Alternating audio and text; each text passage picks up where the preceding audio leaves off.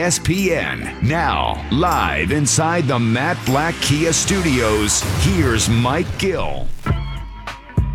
It is here. The NFL season is just 3 days away. The Eagles will play on Sunday. We are in full football mode, ready to go. Sports Bash is live. I'm Mike Gill. That's Hunter Brody. Josh Henning is producing today's show. You out there, we got so much to dive into. Yes, the Eagles play on Sunday. Yeah, baby. The 53-man roster is set. Scott Grayson is back with Grayson's Grades. He'll grade the 53-man roster position by position right now at 97.3. ESPN.com. Andrew DeCecco has football at 4. There's a lot of football. This whole Jason Peters story, you know, the last time I was on the air, I was fired up about. Boy, oh, boy.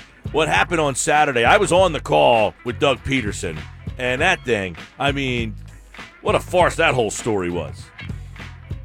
Here's where I stand on that. Look, with Jason Peters, I thought about this on my drive down today. This crew of Doug Peterson, Howie Roseman, Jeffrey Lurie, they're the Three Stooges. They're the Three Stooges when it comes to... How does a team that wins a world championship have the Three Stooges? Well, when it comes to media presence, it's like they try and lie so much. They just get caught in all these lies and trying to hide so much. Dude. When it comes to on-field production, they win games, so that's what matters. But when it comes to the media side, they're the Three Stooges. The Peterson was awful the other day. I mean, it was like he wasn't asking you to read between the lines. He was basically saying, I'm ecstatic. I am thrilled to death that he came to my office and told me he decided to play left tackle. Do you really think that's how it went down? Jason Peters just walked on in, hey, Doug, in case you were wondering, I'll play left tackle. And then he walked out the door? There's no way. Right, he just walked down to his office, knocked on the door. Peterson had him penciled in at right guard, and all of a sudden, here comes 6'5", 320-pound man banging on my door as Doug Peterson put it. He says, obviously, he knocked, and it's a big man walking through my door. I was happy to see Jason Peters. I was just thrilled to death when he shared the news. I'm not going to get into the contract stuff. That's not my area. But I was excited that he shared that he was moving over to the left side and sliding over to the left side. I was thrilled. I mean, I couldn't have been happier, not only for him, but I think for just shows a sign of great leadership by him, and I gave him a big hug and said, let's go. You gave the man a big hug, where last week you were pretty content on him playing right guard, weren't you? Leadership? The guy was holding out because he wanted more money to play left tackle. What type of leadership is that? This is what I'm talking about.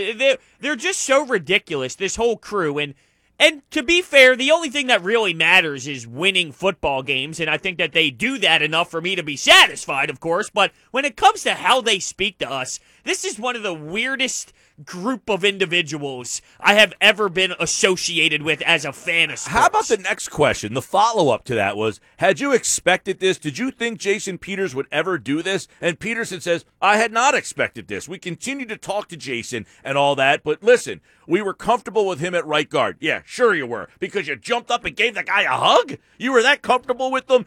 He says, we had to move forward and get ready for the season that way. It's just one of those pleasant surprises that we all kind of hoped would come true. I mean, how he's being as transparent as possible. We all hoped that he would back off of his stance and move to left tackle like we asked him. Now, here's the question. Did the Eagles ask him to move and he said, no, I want more money?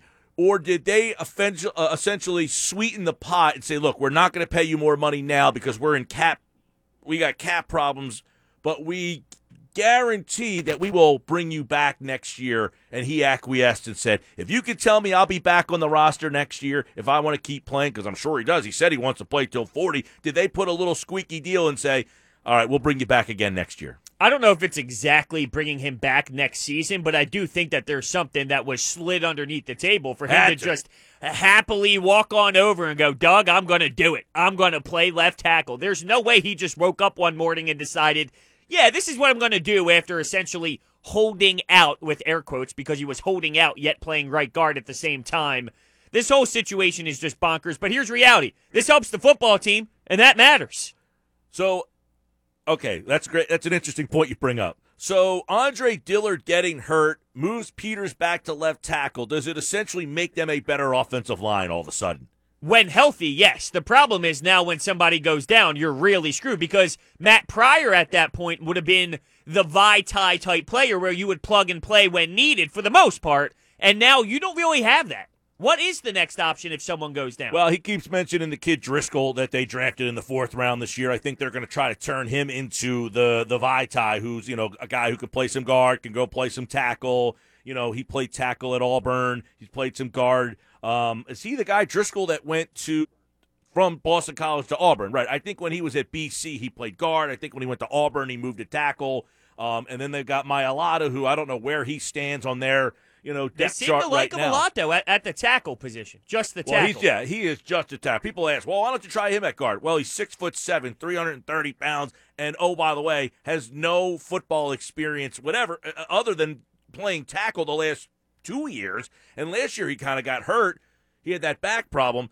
So they really can't count on him to be the swing guy. I think really he is their hope to be a left tackle maybe down the road once Peters or Dillard was, in that event. But I don't think you see a situation where they trust Mailata to play. That's why. Now, Cordy Glenn, there was some talk about him over the weekend. They brought him in, and Doug was pretty transparent about his workout went okay, and I'll just leave it at that. In other words, we had a better option in-house. And that's where it's interesting to me because if Cordy Glenn was working out and he was like, oh, he came in and did a good job, but we'll leave it at that, Did they go to Jason Peters and give him an ultimatum that, look, we're not bringing Cordy Glenn in here. We have no more money to spend. We're not giving it to you. We're not giving it to him. And you're moving the left tackle whether you like it or not. I don't know, because doesn't that just give all the cards to Jason Peters? If that's the case, if he knows how desperate the Eagles really are and he's determined to get his type of money, don't you think that telling Jason Peters that only allows Jason Peters now to have all the power? So I don't know if they would go down that road. Well, that's interesting that you say that because there's a lot of people out there that are questioning, not questioning, but basically insinuating that Peters went in and dictated, I'll go play left tackle. I'm deciding to play left tackle. You're not making me. I'm making the decision that I'll play left tackle. Not because you're telling me, because I've made the decision. Think about this conversation we're having, and I think it just describes perfectly how I say it's a mess when these three individuals somehow speak for this Eagles football team. Yeah, but if you heard Roseman on Saturday, I guess it was Saturday. I don't really remember the day. What did you do Saturday? Is there a reason why you don't remember? It was Saturday. No, I wasn't available to watch the Howie Roseman Zoom call. I'm sorry. Watching the Flyers debacle. Is that what you were doing? Yeah, we'll get into that. I didn't know if you were doing other things. Maybe on the beach. Maybe a long day on the beach. Maybe don't remember what happened on the beach. It was a long day. Okay. Yeah. Too long? I wouldn't say so. Okay. I actually was the one person who was lobbying to stay longer. Well, maybe that means you weren't drinking as much as the others. No, I think they had enough because it was getting a little chilly. Oh, okay. Starting to get a little chilly on the beach after a little certain time. But what Roseman said on Saturday, it kind of insinuated to me that I think he's going to move.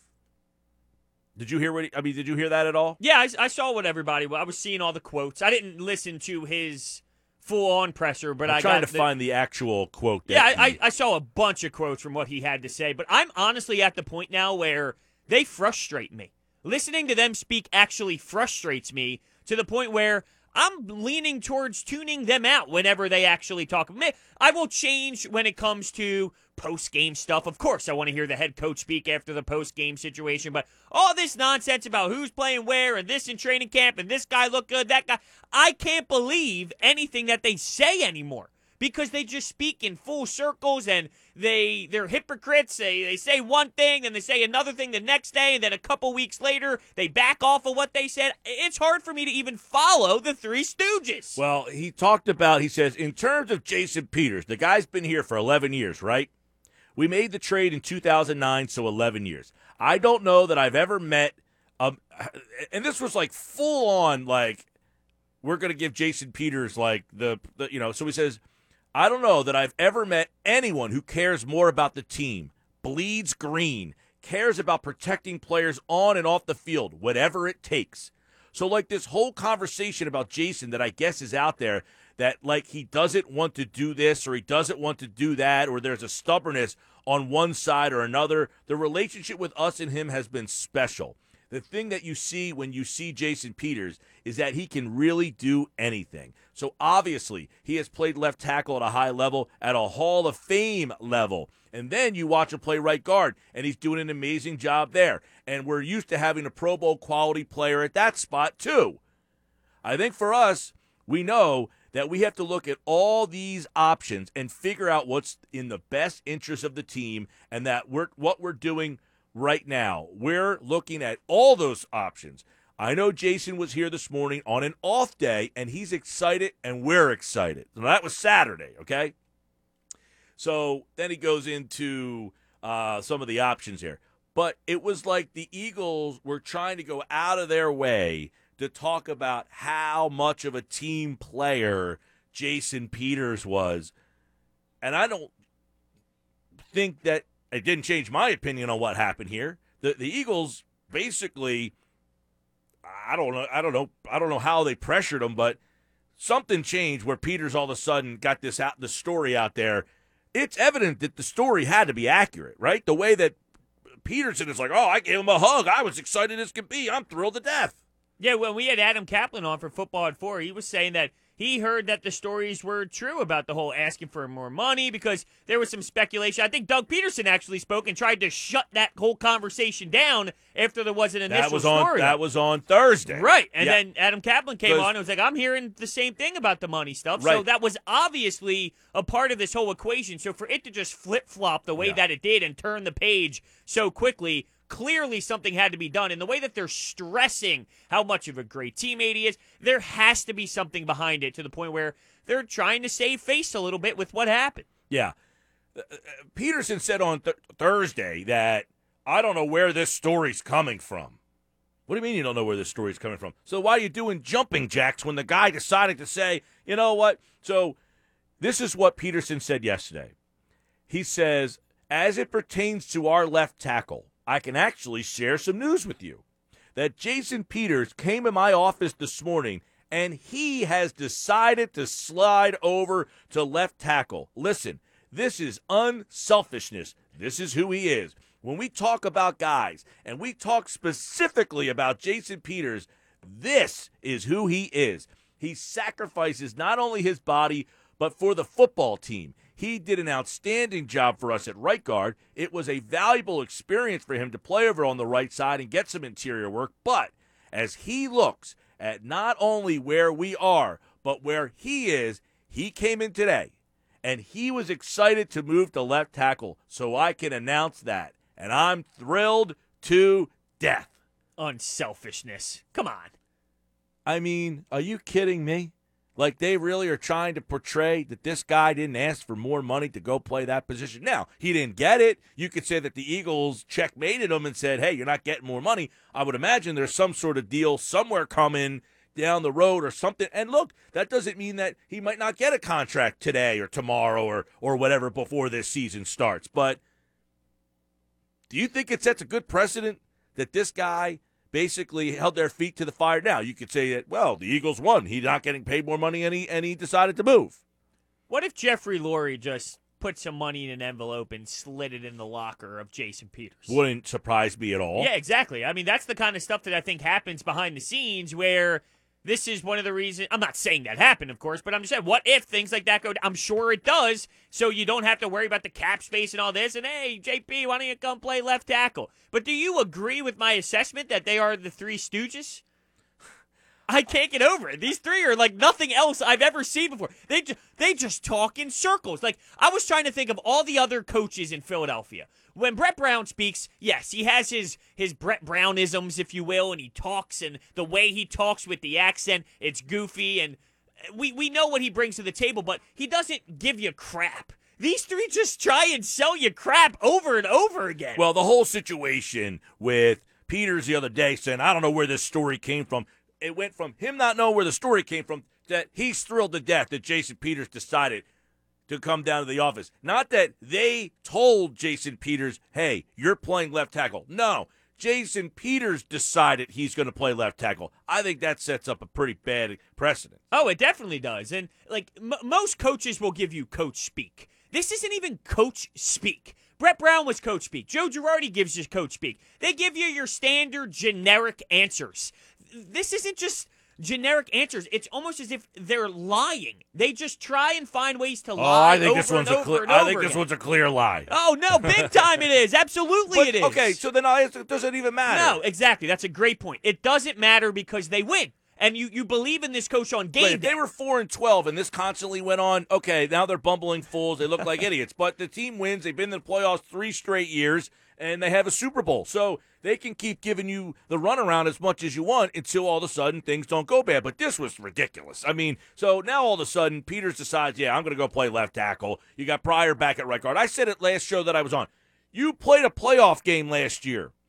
The same 2 players played opposite positions, and you were trying to tell me on Wednesday or Thursday, Doug Peterson, that it made more sense to flip them this year? Come on. You don't see the logic? You must be the only one missing it. Man, oh, man. Well, you remember the last show I did on Wednesday, or whatever day it was, Tuesday. I was all fired up about this. I mean, come on. You were really trying to make me believe that Jason Peters playing guard and Matt Pryor, a man who's never played left tackle, was a better option to play left tackle. What kind of idiots do you take us for? That's the problem I have. Like, they were staring at you in the face and trying to portray, hey, you idiots, Jason Peters is better at guard and Pryor's better at tackle. No, I'm not an idiot, and they aren't either, because they flipped it right back as soon as Jason Peters decided to play left tackle. Guess what? All of a sudden, it looked a whole hell of a lot better to the Eagles for Jason Peters to go back to tackle. And guess what? In the end, the Eagles are better off for it. Oh, they're definitely better off for it. I can't wait for Sunday. Now that we're sitting here talking about it, we know it's actually game week. I am starting to get fired up, especially once I see Thursday night's game to see what it actually looks like. Because I actually watched a little bit of that BYU-Navy game yesterday night, and I'm sorry, I could not get into it. I thought that it was a really awkward environment. It was really, energy was really low, and I need to see what it looks like on Thursday for me to put myself more in the mindset. But I am juiced up for football now that it's game week. Navy-BYU game, I didn't watch a whole heck of a lot of it, but it didn't turn me off too much because I've seen college games where, especially those late, 10:30 at night, West Coast, whack games when there's not that many people there. Right, but this wasn't Clemson or anything big, so it does change the scenario of what type of game it was. It does. It's going to be weird when they run out of that tunnel and there's not anybody to greet them. Well, we'll see what happens on Thursday because maybe we'll be pleasantly surprised. There's not going to be anybody there. Well, I know that, but the presentation. Actually, I don't know. Where are they at? Hey, look, maybe they are. Could be. It's in Houston, I believe. I believe it's in Houston.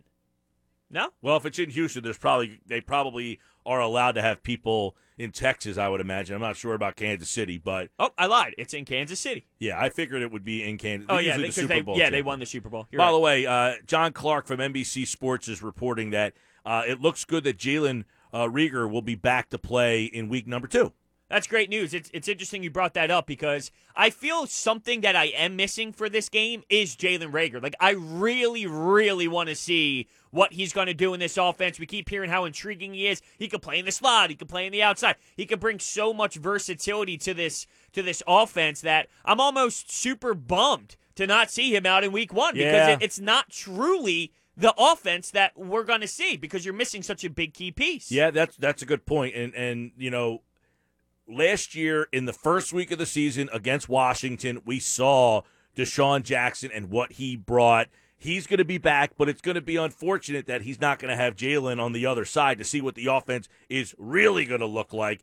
And, you know, maybe they get him back in week number 2 when they play the Rams, and that would be a huge boost to the arm. But, look, I think it's going to be very interesting to see because Deshaun Jackson now is the de facto number 1 wide receiver, where last year – I don't want to say he was the number 2, but him and Alshon Jeffrey were pretty complementary to each other. You had Alshon, who was kind of the more possession-type receiver, and you had D-Jack, who was the guy who takes the top off. Now, who's going to be the guy who complements Jackson to allow Jackson to get that one-on-one coverage? Do they have that guy in week number 1? And, you know, We'll see. Because J.J. Arcega-Whiteside, we've been hearing good reports on, but I'm not ready to say I trust him yet.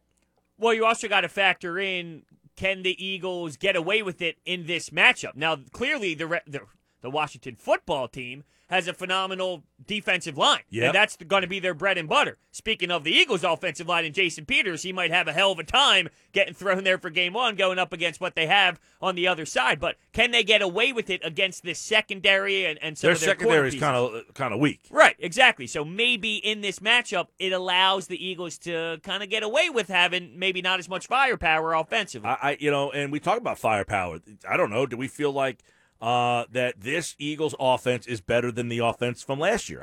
You have to. They had no Deshaun Jackson, and by the end of the year, they had nothing. I hope it's better than last year's, right? I mean, Greg Ward, and he was your top dog last year. Right. Now it's like you talk about him as that nice slot piece. Yes. Big difference. Yeah, big difference. Huge and, difference. Miles Sanders at the beginning of the year wasn't really a part of the offense that much. It was more Jordan Howard, and then they kind of split time, and then once Howard got hurt, it went to Sanders. You got the two tight ends that are back. I mean, obviously, I think there's more weaponry. Now, they signed this running back from Detroit the other day. He's another guy, 4'3", 40 speed.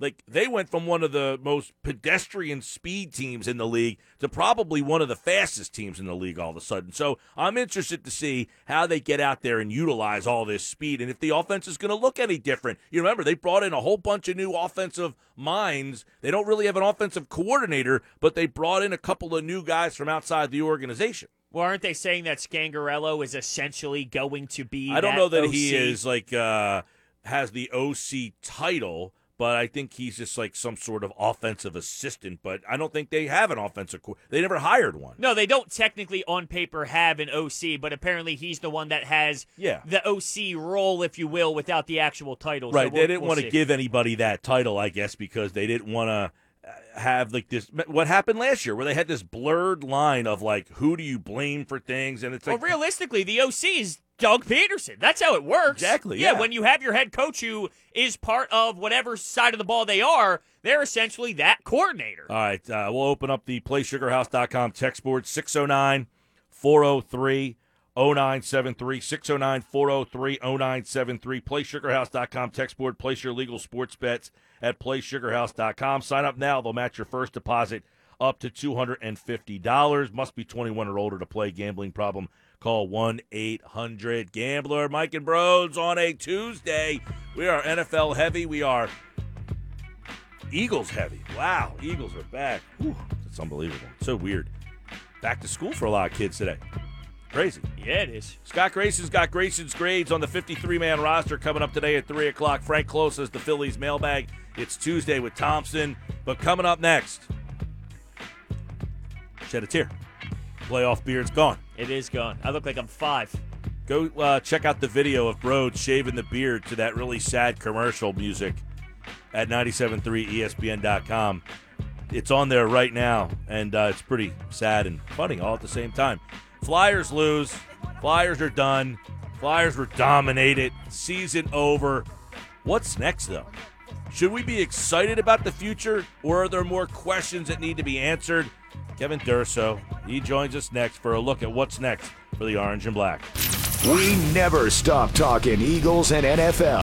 Back to the Sports Bash on 97.3 ESPN.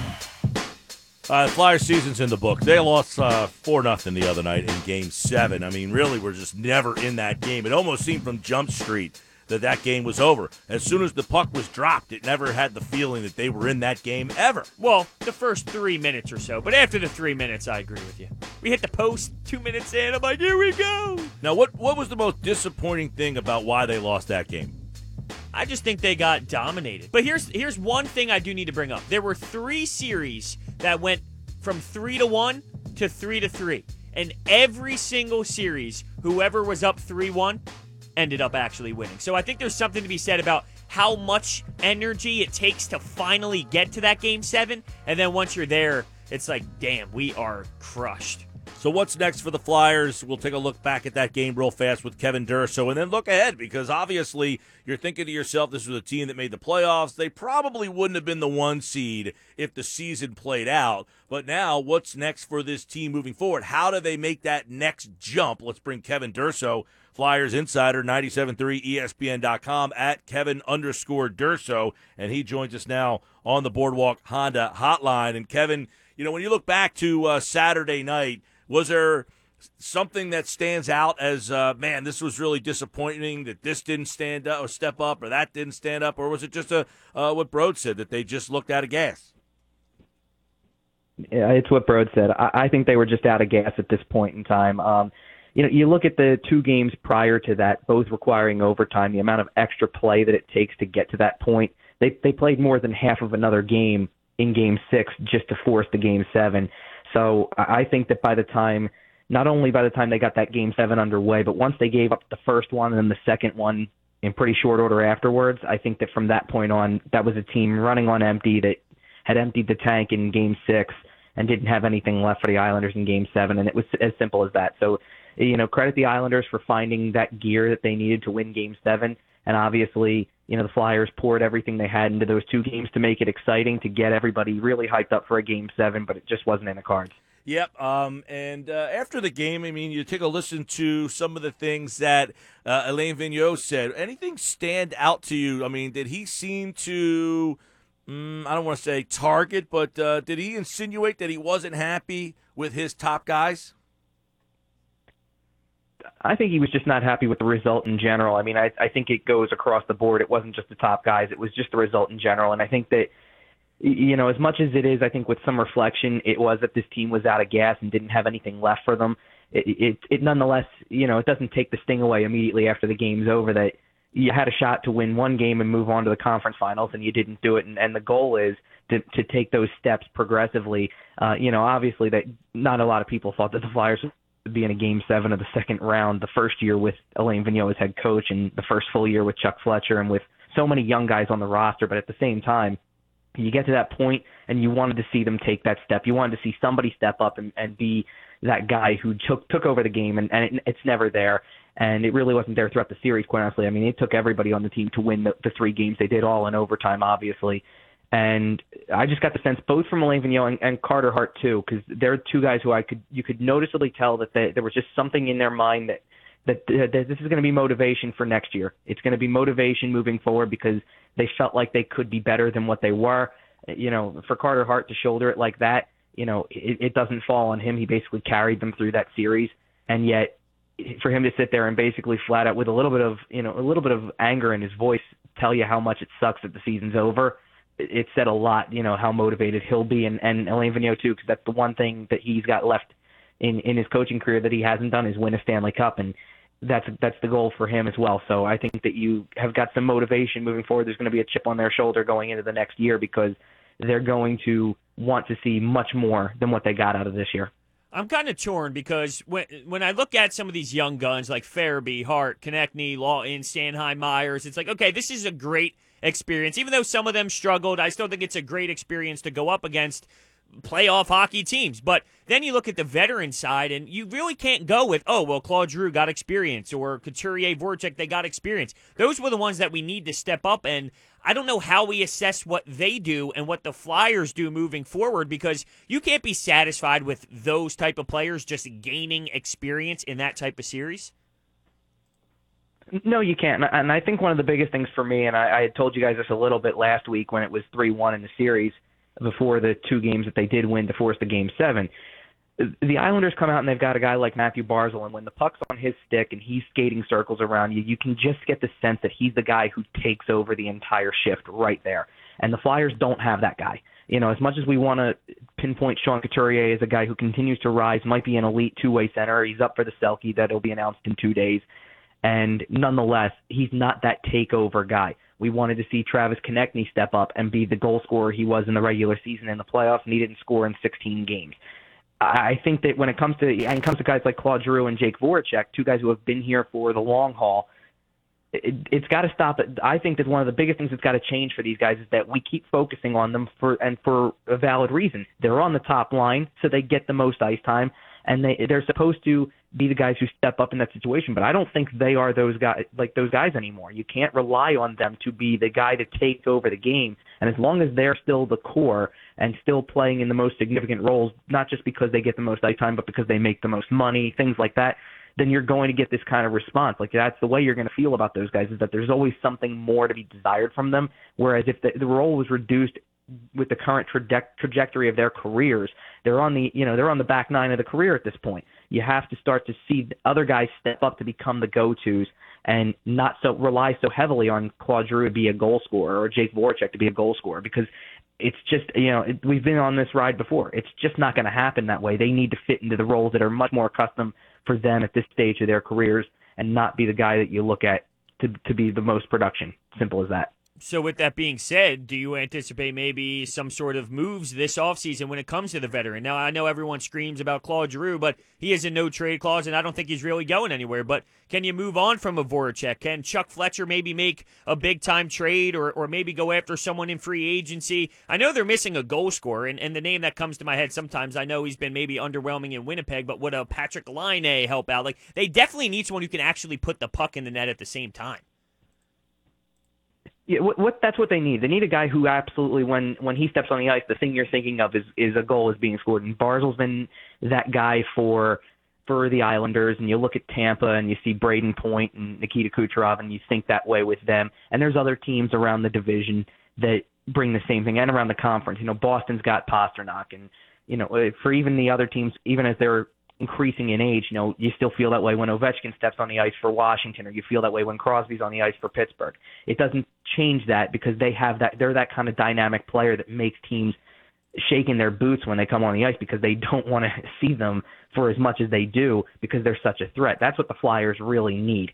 It's hard to get. You have to sometimes get lucky to find one like that. I mean, you think about the way that the Lightning have formed their team. It's a lot of guys who were drafted outside the first round, some undrafted free agents at times, and they mold them into players that become really talented, high potential, and really know how to get it done. And that's why it feels like their time is now. And the Islanders have done a lot of the same things, where these are a lot of players that were brought in and molded with the team over the years, not guys who were just brought in through trades or free agency. I don't know if you're going to see many trades. I definitely don't think you're going to see trades that involve Claude Giroux or Jake Voracek or anything like that. I do think there's a sense that they want to move on from some of the other contracts, though. Like, James Van Riemsdijk comes to mind. It's not. He's a guy who was in and out of the lineup, and obviously carries a huge cap hit. It's going to be tough to move. I think that what you're going to have to see, especially with a flat cap over the course of the offseason, you're going to have to see some really creative things happen. And I think that means you're going to have to think really long and hard, if you're Chuck Fletcher, about where you want to go if you were to make any form of a trade. And I mean,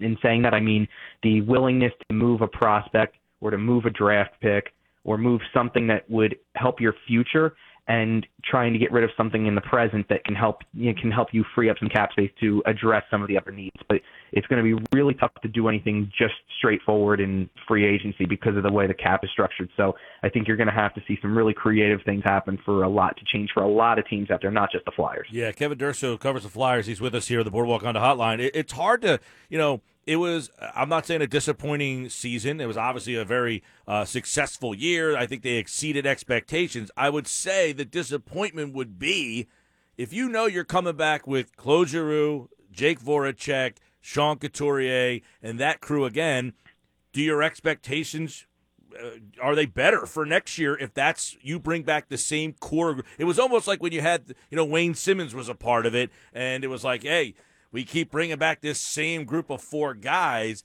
I know Konechny's young, and I know you've got some other younger players, but your core guys are still, it sounds like, going to be back next year. So is there room for growth? It seems that to think that they could take a big leap, if that's still your core, it seems to be a little far-fetched, no? Yes and no, and like I said, I think as long as you continue to put those guys in the top roles, then that's the way you're going to think about it. You're going to look at the same guys and go, well, we know what they provide, so how can it get any better? You need to see Travis Konechny at 23 years old now take the leap and be in the spot that Claude Giroux's in and play more minutes and be more productive. You know what you're going to get from Claude Giroux every year now. You know what you're going to get from Jake Voracek, and you'd like to see Sean Couturier continue to progress upward, or at least level off at what he's been in the last 3-4 years, because that's formed some sort of consistency. But you need the other ones to continue to grow. And who knows, maybe if you can insert more of these guys, you know, it is a valuable, like Brodes was saying, it is a valuable experience for a 20-year-old Joel Farabee to get into the playoffs, play a few games, have some production, and take that and try to grow next year to be even better. You're going to hopefully see Nolan Patrick back. You're going to hopefully see more of a role for Morgan Frost, and hopefully you're going to see Oscar Lindblom get back to his form as well. It was just, you know, as miraculous as it was for him to even appear in those last two games, you hope that now he takes that, knowing that he was able to make the return, and assuming his health stays the way it has been and that in the way it was that will allow him to even come back, he can get back to form as well. And then defensively, same thing. You saw steps from Provorov, from Phil Myers, from Travis Sanheim, these guys who you need to continue to grow and be better. And now I think you just need to focus on putting guys around them who fill that veteran need. You know, Matt Niskanen was really good for Ivan Provorov, and maybe he can be good lower in the lineup if you can add somebody else who can fill the same role at a good cost. Or you add another forward who gives you some of that, you know, like we said, maybe you find a way to work around some of those contracts and get a forward in here who has more of a scoring ability and adds to that as well. But those are things that are hard to find, especially with not a lot of money floating around. So realistically, I think the expectations rely on the younger guys not only continuing to grow, but assuming some of the more major roles, because as long as you keep guys like Claude Giroux and Jake Voracek at the very top, knowing what to expect from them, then it kind of keeps the progression going into a plateau, and you're just going to continue to see the same thing. It's why it was constantly the borderline playoff appearances and first-round exits for all those years. I think by this point you've spread them, you've stretched them as far as they'll go. You need to see other guys assume bigger roles and see if that takes you to a little bit of a next level and see if that helps you to address the other needs of this team, because it can't just sit on Giroux and Voracek any longer. It just can't. Now that Justin Braun is a UFA, would you think that they bring him back, or would they go down another road? They did give up a second and a third round pick, and I'm not going to lie, I was a little underwhelmed with what he brought to the table here all season long. Yeah, looking at some of the expiring contracts on the team early on, there's really only two guys that I'm really inquiring about that are unrestricted free agents at this point. The restricted free agents, you know, I think Phil Myers needs a new contract, Nick-Aave Kubel needs a new contract, Nolan Patrick needs a new contract. And these are guys I think you just have to work out internally because they are still under your control. As for the unrestricted free agents, there's only two that I'm looking at who I would really consider bringing back. One of them, I think you have to at least look into seeing what Brian Elliott's going to ask as a backup for Carter Hart, because I think he did a good job this year. He gave you a chance to win when he played in the playoffs as well, and that's all you can ask from your backup. So I think that having him around continues to give you that stability and goal. And I'd look into Tyler Pitlick. I don't know, you know, if he wants a significant raise, then I think you move on from him, because of the fact that there's a lot of guys out there in the league that can fill the role that he did. But if he's willing to take the similar contract and play, again, like another one-year $1 million contract, then I'm interested in that, and I think that that's something the Flyers would be interested in as well. But the others, you know, you've seen the last of Nate Thompson, you've seen the last of Derek Grant, in my opinion, and I think you've seen the last of Justin Braun as well. I think that those are guys that they're just going to move on from and either fill that gap internally or go out there and just see what's floating out there in free agency. But I don't think that those guys are coming back. All right, obviously, we don't know what next season's going to bring. We don't even know when it's going to start. We have no idea. Have you even began to look at the possibility of free agents that could be out there that are attractive? Looking around, there's not an awful lot, to be honest. I mean, in hindsight, like I look at the James Van Riemsdijk contract from years ago, and I think that that's a year where maybe the Flyers were better just sitting out. I think Ron Hextall made a signing just to try to make some noise and get a guy in, and it was a guy who everybody was familiar with already. It wasn't like it was some new guy from out there in the league that was generating noise as a free agent. This is a guy who had already played in the organization, so it kind of felt like you knew what you were getting to an extent, and it was a guy who had production playing in a lesser role for Toronto all those years. I think that's a year where you maybe should have just sat it out and maybe seen what you could have gotten internally from guys if you would have promoted them, instead of giving a contract like that out where you're tying up $7 million of your cap space for the next 5 years. It just didn't make a lot of sense. I wonder if that's kind of the same way the free agency is this year. With the flat cap, it's going to be so complicated for so many teams. It's not a great year to be a free agent. And unless you're willing to take a significant pay cut, possibly from what you expected in free agency, then it's not going to be an attractive free agency. I don't think it's going to be the frenzy it normally is. So there's not a lot out there, and especially not a lot out there in terms of pure goal scorers. About the closest thing that's out there is Mike Hoffman's a free agent for Florida, but again, he's more on the aging side and is not necessarily a player that I think you want to tie yourself to for several years. I think that would be more of a Band-Aid and not a long-term fix. So there's not a whole lot out there, and it might just be best to either explore the trade market or look internally. Well, it's the first off-season in my lifetime, I think, that we hadn't asked about the goaltending because we know that that's all settled, but a lot of other questions. For more, go to 97.3ESPN.com. Follow Kevin Durso on Twitter at Kevin_Durso. And, of course, he did a great job all season long during the pause, and then on the comeback here, he has a great piece up now, a Flyer season of great progress, meeting a future of uncertainty. Go check that out now at 97.3ESPN.com. And he, like all guests, appeared via the Boardwalk Honda hotline. Thank you so much, Kevin. Great job this year. Thanks, guys. Appreciate it. Yeah, man. It's almost sad that we're not going to be catching up with Durso for a while, it would seem. Yeah. I don't even know when next season's going to even get underway. Do you think the Flyers are getting a free pass because it went right into the Eagles first week and they had such an abysmal game that happened on a long weekend that they're getting a free pass for playing poorly in a Game 7? Yeah, I think people have forgotten about that game already because it happened on Saturday and then you had the weekend. You're probably a little hungover and then Monday came. You don't even know what day it is and now it's Tuesday and it's like, wait, the Flyers lost, they're done? And then last night the Islanders have already played. Not so well, by the way. Yeah, I think it's fair to be underwhelmed with their Game 7 performance, but when you look at what this team has brought you, they were one game away from the Eastern Conference Finals. Imagine saying that in October. The Flyers will get one game away from the Eastern Conference Finals? I would have said, you're nuts. What are you smoking? I got to tell you, I hate to say it, but I would love to have seen what would happen in a normal situation. If that game was at Wells Fargo Center and the whole playoffs were normal, I mean, I think one thing we're seeing both in the NBA and in hockey is this neutral site thing is making these games wonky, man. Definitely. No doubt about it. I don't know if it's better or worse. What do you think? Some people are loving the NBA games because there is no home court advantage. Yeah, I don't like it. And it's really making it who's the better team, not just because you're on your home court. Yeah, but that's a part of sports. I know. Yeah. I know, but just, like, think about that. That, hey, you take that element out of it. Who's the better team? Like, college basketball plays their biggest games on neutral courts. But there's still fans there. There is. So that rise is still there. It's just in a different way. Sports Bash brought to you by GMS Law. Make the right call for convenient locations to serve you online, gmslaw.com. We got Grayson's Grades. He grades the 53-man roster. There were some surprising cuts over the weekend. They seemed like they were forever ago, too. We'll get into that and more, plus football at 4 with Andrew Pacheco. Oh, and the debut edition of Who's In, Who's Out tonight at 5:30. Bash with Mike Gill, weekdays from 2 to 6, South Jersey's #1 sports talk radio show on 97.3 ESPN FM. Sports Bash is brought to you by Matt Black Kia. They want to get you approved today. Matt Black Kia, 6211 Blackhorse Pike, Egg Harbor Township. I'm Mike Gill, at Mike Gill Show on Twitter. He's Hunter Brody, at Brodes81. You had some very interesting video reactions to some of the events this weekend. Yeah, I'm trying to implement that into the whole Twitter sphere, if you will. I'm going to be more active on the Twitter with the videos, and a couple of them had some nice views.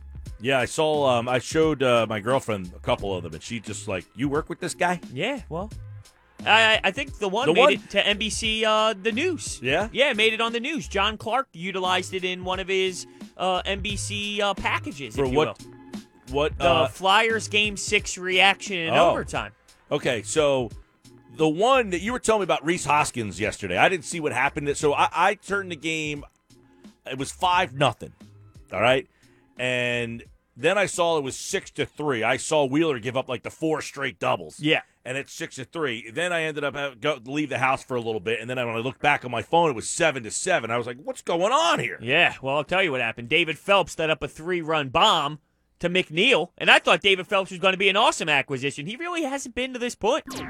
Just because Romero he had a bad outing. Yeah, he's had a couple now, though. You know. But yeah, Rhys Hoskins was at third base with 1 out, right? Yeah. Third base, 1 out. Infield's in. Ground ball to the shortstop. They send him. Yeah, but your reaction in the video, I couldn't tell if the third base coach did a good job or a bad job. Oh, that was the Andrew Knapp one. Oh. That was Andrew Knapp. Well, he did a bad job. He's like, go, go, go. Oh, no, hold on. So it was almost like, what are you doing? You got the guy all screwed up. Okay. Dusty, he's the worst. He's the worst. Who was the third base coach they had the last couple of years that everybody thought Dusty. He was? No, the guy before him. Oh, I don't know. I've just been screaming at Dusty for the last 3 seasons. This guy's a nut job. But you couldn't tell I was pissed off with Dusty? No, I didn't know if you were. That one? I didn't know if you were excited that he sent somebody and they scored the game-winning run or not. Well, I think he was confused on what he was telling Andrew Knapp, just like you were confused watching me.